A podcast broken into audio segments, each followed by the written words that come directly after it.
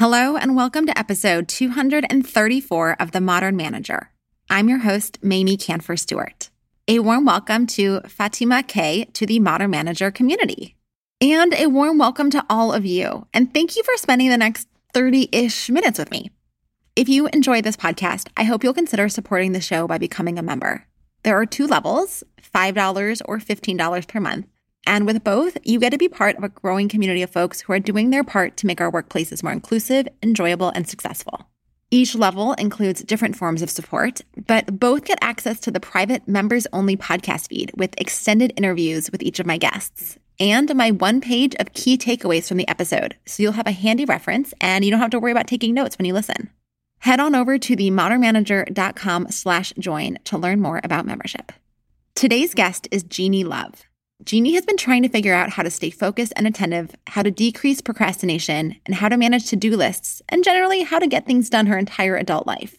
As an executive functioning coach, she brings her personal trial and error experience as well as twenty years of experience teaching high school students with A D D and autism to help adults take control of their time and attention. Genie and I talk about what neurodiversity means and how our work environments help or hinder different ways that people's brains work. We get into strategies to help yourself and your team members to create workplaces that work for all different brains. Now here's the conversation. You're listening to The Modern Manager, a podcast dedicated to helping you be a rock star boss with a thriving team. Whether you're looking to upgrade your meetings, cultivate your team, or grow as a leader, this podcast is for you. Now here's your host, Mamie Kanfer Stewart. Thank you so much for joining me today, Genie. I am super psyched for this conversation. We're going to be talking about like how the brain works and how to accommodate how different brains function, which is, I just think, super fascinating and also like really practical given all of us are different humans and we all have different needs and we're all trying to figure out how to work together effectively. Yeah, thanks. I also love thinking about how different people think. So I'm excited to talk to you today. All right, let's just start at like this, the highest level, which I think, you can correct me if I'm wrong, is this idea of kind of neurotypical versus neurodiverse. And maybe it doesn't have to be a versus, but these are kind of two big broad categories of how brains function. So can you explain what those are? And if I got that wrong, then please like correct me and tell me what are the, the kind of big categories of how brains work? I think you neurotypical might be the person who we just typically expect to show up in the workplace and just do the job well, everything kind of flows smoothly. Of course, we all have things that we're stronger with or struggle with. But generally speaking, we all are able to just kind of keep up and move along at the same pace. Someone who is neurodiverse or neurodivergent, their brain works a little bit differently. They may have a diagnosed disability such as dyslexia or A D H D or autism, something along those lines. And so they have some kind of, well, They have areas where they struggle with and have had those areas. I have a background in education as well, so they've had them their whole lives.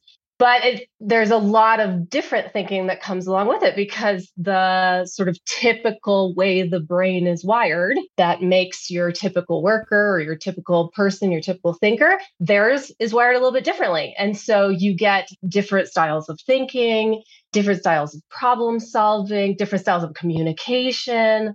Those all are things that come along with having people in your life that are neurodivergent.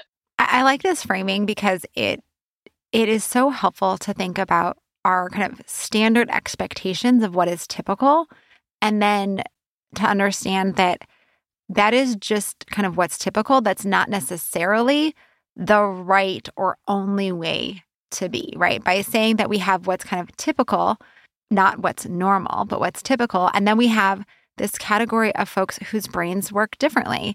And that comes with all kinds of stuff, right? Sometimes there are frustrations and, and what feels like cons to it. And sometimes there are these beautiful, wonderful pros and amazing other things that come. But it starts by just saying like, what's typical doesn't necessarily mean normal and doesn't necessarily mean right.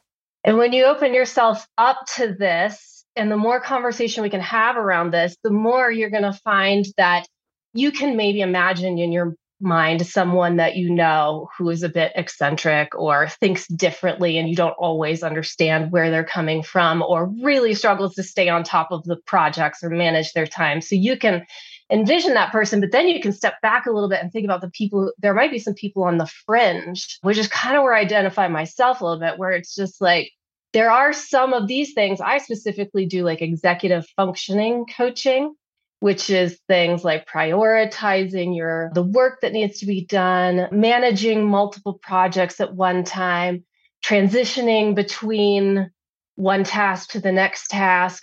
And the more I have uh, spent time with my clients and the more I've analyzed my own experience, I see that I also have some of these tendencies. And so then you can start to see everybody on sort of a range of neurodivergent thinking, which is really interesting. Oh my gosh. Yes. Right. To, to actually blend these buckets and say it's actually a range rather than two categories is, I think, really helpful, especially because a lot of us struggle with the these different executive functioning components, right? And we're not all like robots that just can do everything all the time perfectly.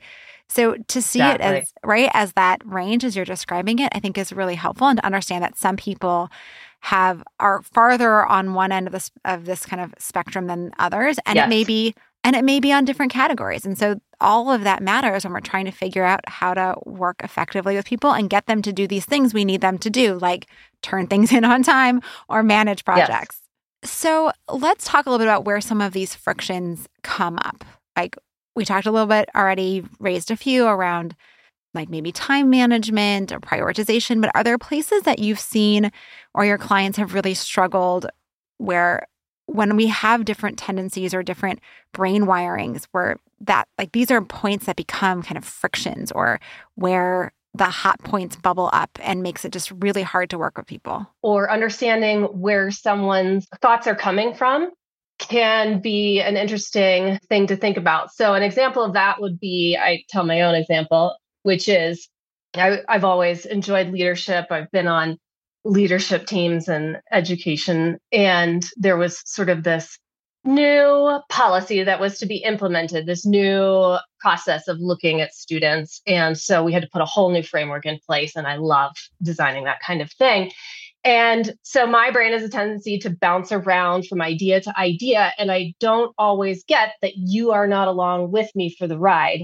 And so I shared this sort of vision that I had, and the people at the table look at you and they don't have any idea where you're coming from, completely forget what you're t- just not interested in what you have to say. And the conversation moves on without you. And so then a lot of my clients are carrying some baggage from being misunderstood their whole academic career as children. And then not really, maybe they're undiagnosed. Maybe they don't know that they have A D H D or autism. And so then they have, it kind of affects your feelings of self-worth, and you don't understand why people don't understand you. And then this committee that I was on, a few days later, someone who maybe is a little more neurotypical explained that idea, that same idea in a different way. And suddenly everyone was on board. And I couldn't believe it. I was like, but I just suggested this four meetings ago. We could have been so far ahead. And so there can be like frustrations because we're not communicating the same way. We're not thinking the same way.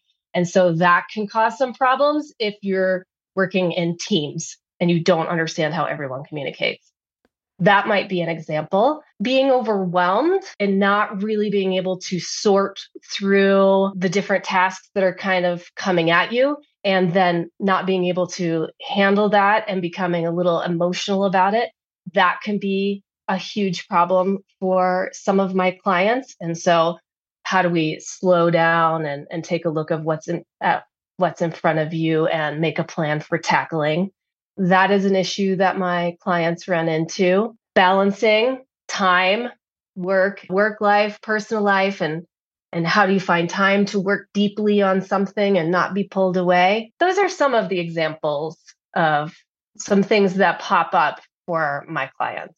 Yeah, these are such great examples. I want to add a couple that I've experienced. Okay. So my husband is dyslexic, undiagnosed. My daughter is dyslexic, diagnosed. And both of them hate writing. And we live in a world where you have to write emails and you have to write memos and you have to write documents. And it is it takes so much time for them and is so exhausting. And my husband has gotten around this by basically adopting a very curt style of writing. And he asks me to edit his emails or like write emails for him when he has to like be very polite or like have all the all the grammar correct. And for for so much of us, like we just take for granted that like everyone can write. You learn to write, everyone can write. And yet for some people, writing is really hard, and it's not like a skill that they just haven't developed. It's how their brain is wired, and it takes a very long time. And yes, we can all improve regardless of where we start from, but it doesn't mean that it's not exhausting to do it, right? So I feel like yes. we, we forget sometimes, oh yeah, like we're what what's easy for me is not necessarily easy for everyone else. And to your yes. point of being overwhelmed, right? I can look at that same list of tasks and be like, oh, this this is so easy. Why is it so hard for you? And, and we need to have empathy, I think, and, and figure out how to how to support people rather than kind of be frustrated by them on the other side. Yeah, and I think you when you mentioned that point about writing being exhausting, it is exhausting to try to try to cover up for these weaknesses all the time. And so, ah. yes, if we can get to know each other a little bit better and be a little bit more open and have more open conversations about where they are and put teams together that support different strengths and weaknesses, then you would just be bringing forth so much more passion and light and life from your team because they don't have to hide the fact that they can't ever find the document that they know they filed in a way in a really good place, but just just don't know where that is. So that's a lot of pressure to be like, I just don't know where that is. So yeah, to take away that fear of talking about where we struggle. So I want to I want to dive into this on two sides. So first is, what can people do when they want to share with their team or their boss or their colleagues, hey, this is who I am. This is what's really hard for me. Or if I have a diagnosis and you want to share it, like this is what it is and this is what it means and this is how it comes out or this is how I function. Like what tips do you have for how people can can say that in a way that is accessible to their colleagues and not sounding like excuses, but also like helping people really understand? So I want to hear that. And then secondly, how do you as a colleague or a boss respond appropriately when someone shares that with you? So for you to share that with someone else, I would practice. Practice what that would look like with people in your family who you trust and will give you some feedback. Start to pinpoint what are what are some of the most important things that you would bring up. So an example again for me is I'm working with a friend and we're going through this business program together, and she's incredibly tech savvy and she teaches me all these tech hacks and how to improve my search engine optimization and all of this. And I, I just have openly said to her, and I will say it over and over again, that just does not sit with my brain for a long period of time. So thank you for sharing that with me. Can you please remind me of that again in a few weeks when I'm ready to tackle it? I also have a very hard time doing more than one thing at a time. So to be very clear, this week I have this going on and I just really need to focus my time and energy onto that. Can you help me come back to whatever the next thing is next week? So practice it, figure it out, try to figure out what are the things that are tripping you up, holding you back, getting in the way. Have that conversation with a coworker who you trust, get comfortable with that. And then I hope that you have a manager who you can go to that you trust, that you're then ready to have that conversation with. Then on the other side, the manager, really see that person for what they have to contribute to your team. And remember that so that when you are hearing something that they need support with, you are willing to be creative and to come up with creative ideas to help them manage that. And I have an example for this. I was having a conversation with a man recently, and he was a manager of a team. And he had he had an employee who was late with some legal paperwork. So, of course, that cannot be turned in late. He was furious, was ready to fire this employee, and said on Monday morning, this absolutely one hundred percent needs to be on my desk. So the employee went away for the weekend, wrote up the report, came back, and this. So the manager's assistant said, before you fire this man, you need to read this report that he wrote. And the report was brilliant. And this man has A D H D, which the manager didn't know. And so He, at that point, the manager is like, whatever you need to continue to be able to do this work, we are going to put into place for you. And so when we can have those conversations, understand each other a little bit better, see the value in what you're bringing to the team, then we can all move forward and get creative on and how to cope with some of these perceived weaknesses together. Oh, I love this story, right? Like it's, it shows like we can't, we need to give people some space and a chance to make up for mistakes, but also like to understand that there's some really incredible, talented folks out there that whose brains just work a little differently. And sometimes they need different kinds of accommodations or support. So that's just so awesome. And I want to go back to what you were just saying about how to share and, and really like making it real about like, this is where I struggle, or this is what's hard for me. And maybe even like, this is what I'm going to need, right? Like, I'm going to need a reminder. Can you help help me remember? Or can you help me prioritize? Or can you help me do this? And I, I think it's so, like, I feel like we don't always ask for help, and we don't always share what we struggle with because we get nervous that people are going to judge us, or our boss is going to be disappointed, or we're going to somehow look, you know, incapable of doing the job. And that when we actually can say, without the like big heavy baggage and emotion, this is what I need to be successful. Like I'm can do, I'm going to do great work. I just need a little bit of help around the edges sometimes. That that yeah. is a totally different framing. And I really hope that managers who hear that from their team members, as you said, will respond by saying, awesome, that's my job. My job is to make sure you are set up for success. And if you need some extra reminders, let's figure out how to get that set up or automated. Or if you need some help prioritizing, great. Let's figure out how we can get you that. Yeah, I love it. Or it's incredibly challenging. For, this is what someone, an employee might say, that it's really challenging for me to focus deeply. And once I get into that, I really need to stay there for an extended period of time without interruption. So what does that look like with regard to responding to emails or to Slack notices or to people who come by and want to talk with you, because I have a difficult time switching between tasks. And so I need this time to be really focused on this work. So what sort of system can we put into place that shows you that I'm I'm deeply into work and I, I or my, my other teammates that I'm deeply into work and, and really cannot be interrupted? Just things like that. Yes, yes, yes. And when it's framed, like you said, as this is how I can do my best work, right?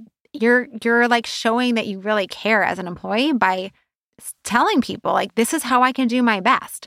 All right, I want to shift gears here for a second and switch over and talk about physical space and the impact of physical space on our brains, our focus, our attention. Because I know that at least for the folks who are in my world who have varying degrees of needs, that physical space is a huge has a huge impact on them. So can you share a little bit about yes. the role of physical space?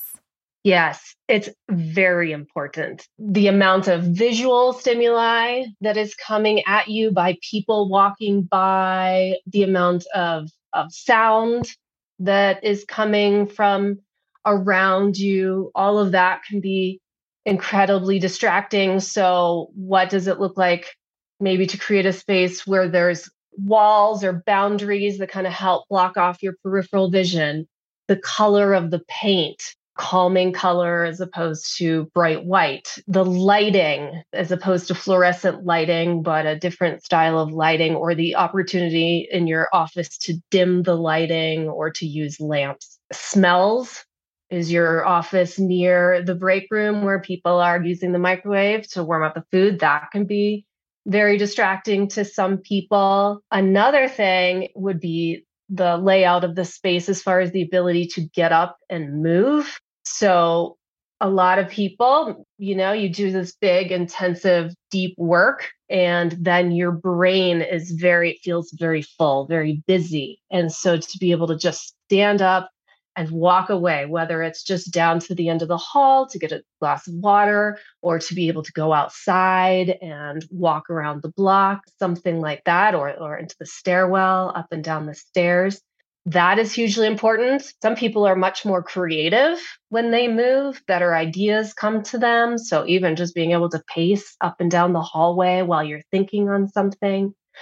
Quiet spaces to take a break. You know, the break room where the people are might not be a break to everyone who needs to calm down all the noise that's going on in their brain. So is there a quiet space to get away from your computer, to get away from your phone, to just relax and let your thoughts settle a little bit? All of those things, I think, are that, that's a great way to start in reevaluating your space. Um, so from at working at home, all of those same things as well, really give thought to the space that you're working. Make sure that it's set up with all of the materials that you need, your glass of water, the same thing, whether you need to put on the headphones to cut out some sounds or to dim the lights. I guess all of those same things can easily be translated to setting up a positive home working environment. Yeah. I mean, I think, I mean, I, you just named so many things I had never even like thought of because They don't they don't impact me, but they definitely impact people and colleagues I worked with. I was at a board meeting for an organization that I sit on the board of, and we had the staff join us. And the first thing that we did collectively was go around and introduce ourselves. And one of the questions we had to respond to were our access needs. And people oh. said all kinds of things, ranging from I have a really terrible memory, and so I will probably not remember your name if you're not wearing your name tag. Two, I have an extreme reaction to fragrance. So if I if you're wearing perfume or you have a strong shampoo in your hair and I get a whiff of that, I may have to walk away. I'm try I'm really hard. I'm not I'm not trying to be rude, but I just may need to separate myself from that space. I mean, to all kinds of other things. And it was amazing. It was the first time I was anywhere where we had done that. And the I the the things that people shared about themselves were so helpful.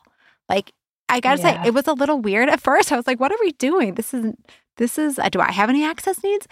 But then it became so helpful because then for the rest of the day, I felt like I understood people in a way, and I was able to speak up a little louder when to the folks who needed, had hearing issues, and were able to acknowledge that.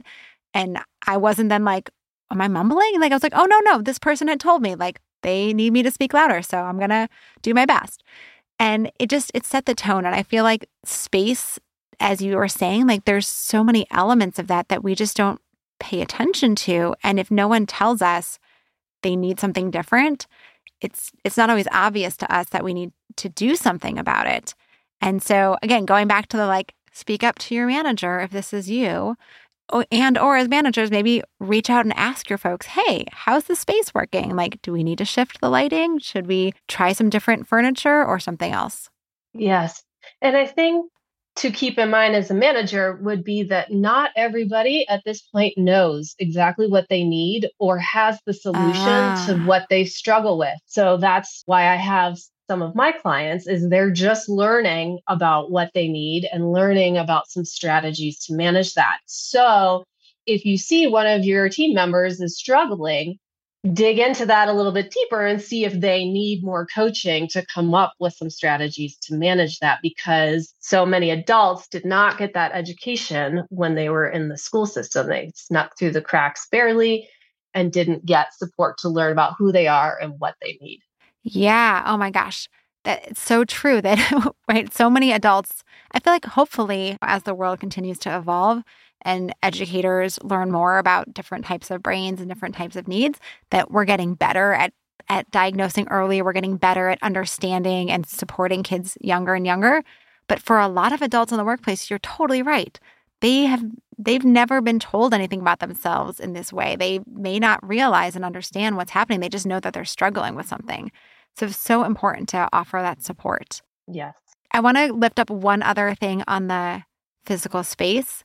Can you talk about furniture? Because I know for my daughter, this was a huge thing.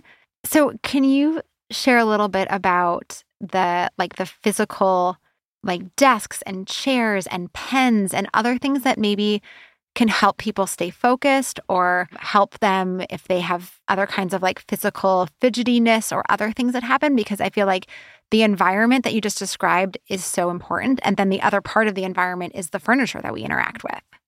Yeah. I think maybe we would start with the chair, because maybe everybody's just given a stock chair. Here's your chair. But I actually prefer to have different chairs to sit in depending upon the different type of attention that my work needs. And so if I am intently focused, then thinking really deeply, I want a very rigid, straight back chair. I don't want to be comfortable.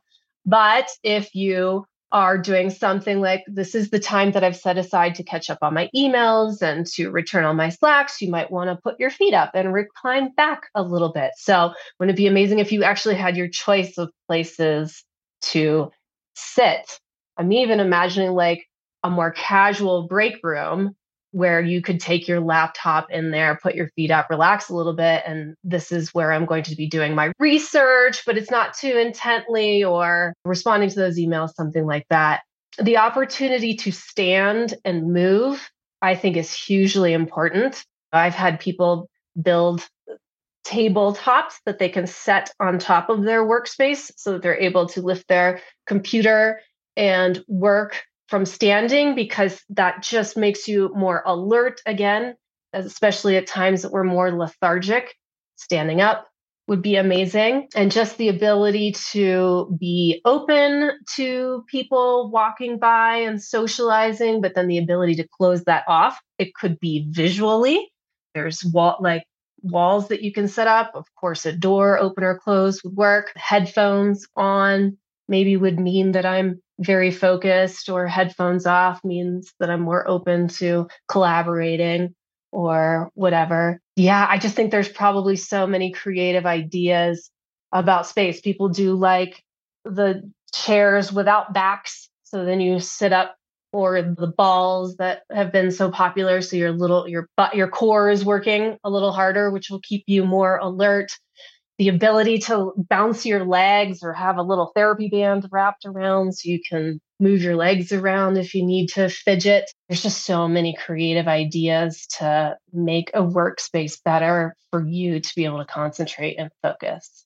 Yeah, I love these. And I feel like this is a great, you know, like lift up for working from home. And while all of the kind of conventional wisdom is set yourself a workspace, keep it separate from your home life so that you kind of go into work zone, there's probably something also really helpful about being able to pace around in your living room or go on your sofa when you're doing email occasionally to get that more relaxed space and the relaxed feel. And so there, there's probably some nice happy medium between creating that office feel and creating an environment where you can get all of your different needs met. Yeah. I yes, I had a client who just needed to move around a lot, and he was working from home in sort of his small office space.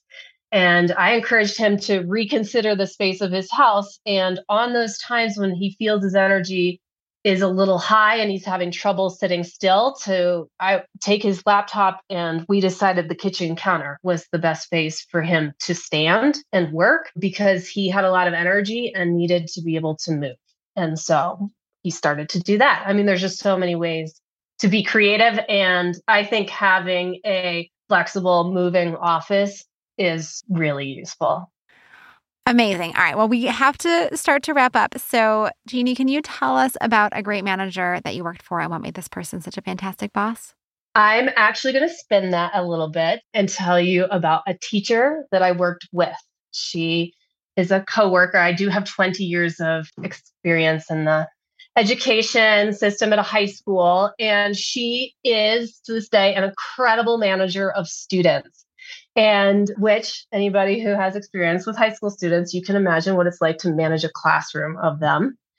And what I saw, and I think this translates so well, is that there was this one, let's say tenth grade boy. So maybe he's a little fidgety, and maybe he's disrupting what's going on in the classroom.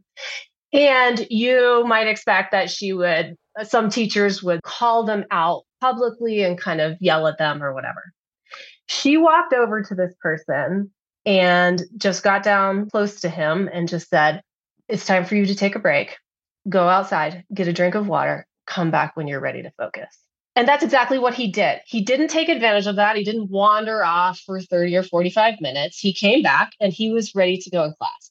So to me, it just shows so much. It shows this huge value that she placed on him as a student. He wasn't just a disrupting person who was misbehaving, but that he was important to her. She respected him. As a result, he respected her. He went out and took care of his business, came back, and was engaged in the classroom. And it showed me too that as I was looking around her classroom, maybe eighty percent of the students in there, I mean, she knows them all, but maybe eighty percent of them don't need a lot of intervention. But maybe there's twenty percent that need a little bit more of her attention, and she's willing to meet them where they are to bring out the best in them without any sort of frustration or anger or judgment. And so to me, I think this is just a beautiful way of managing. You know who your people are, you know what they bring to your department, and you're willing to meet them where they are to give them the coaching and the support that they need in order to give you the very best while they're there. And so to me, that, that's just, that's how I began to improve my teaching. That's how I look at working with people, collaborating with people, supporting people, knowing people, understanding people. So beautifully said. And she sounds like a fantastic human. And where can people learn more about you and keep up with your work? Yes. So uh, my website is Genie Love dot coach. And that is spelled G E N I E L O V E dot coach. And you can email me at Genie at Genie Love dot coach. And you can also find me on LinkedIn. Well, thank you again so much. I definitely feel like I have learned a lot. I want to revisit my physical space now and make sure that it's accommodating for all my team members. Thanks, Mamie. It was great to talk to you. Genie is offering a private ninety-minute consulting session focused on simple strategies to support underutilized human assets in your organization. And she's providing this for one member of the Modern Manager community. She'll provide tips on the use of physical space, training in executive functioning, and strategies in recruiting, interviewing, onboarding, and retention in order to increase productivity and job satisfaction. To enter the drawing, you must be a patron-level member of the Modern Manager community or part of the Skills Accelerator and submit your entry by December twenty-first, twenty twenty-two. To become a member, go to the modern manager dot com slash join. All the links are in the show notes, and they can be delivered to your inbox when you subscribe to my newsletter, along with my key takeaway graphic for this episode. Get on the newsletter list at the modern manager dot com. Thanks again for listening. Until next time. Meetings are one of the most critical components of healthy collaboration, and teams are at the heart of how we work. Meteor helps you use your time in meetings productively, build healthy relationships with your colleagues, and move work forward. To learn how we do it, visit meteor dot com. That's M E E T E O R dot com. You've been listening to The Modern Manager. You're already becoming a rock star boss of a thriving team, I can tell. To ensure you never miss an episode, subscribe to the show in your favorite podcast player and join the mailing list at mamie k s dot com slash podcast. That's M A M I E K S dot com slash podcast to get show notes and other special content delivered directly to your inbox. Thank you so much for listening. Until next time.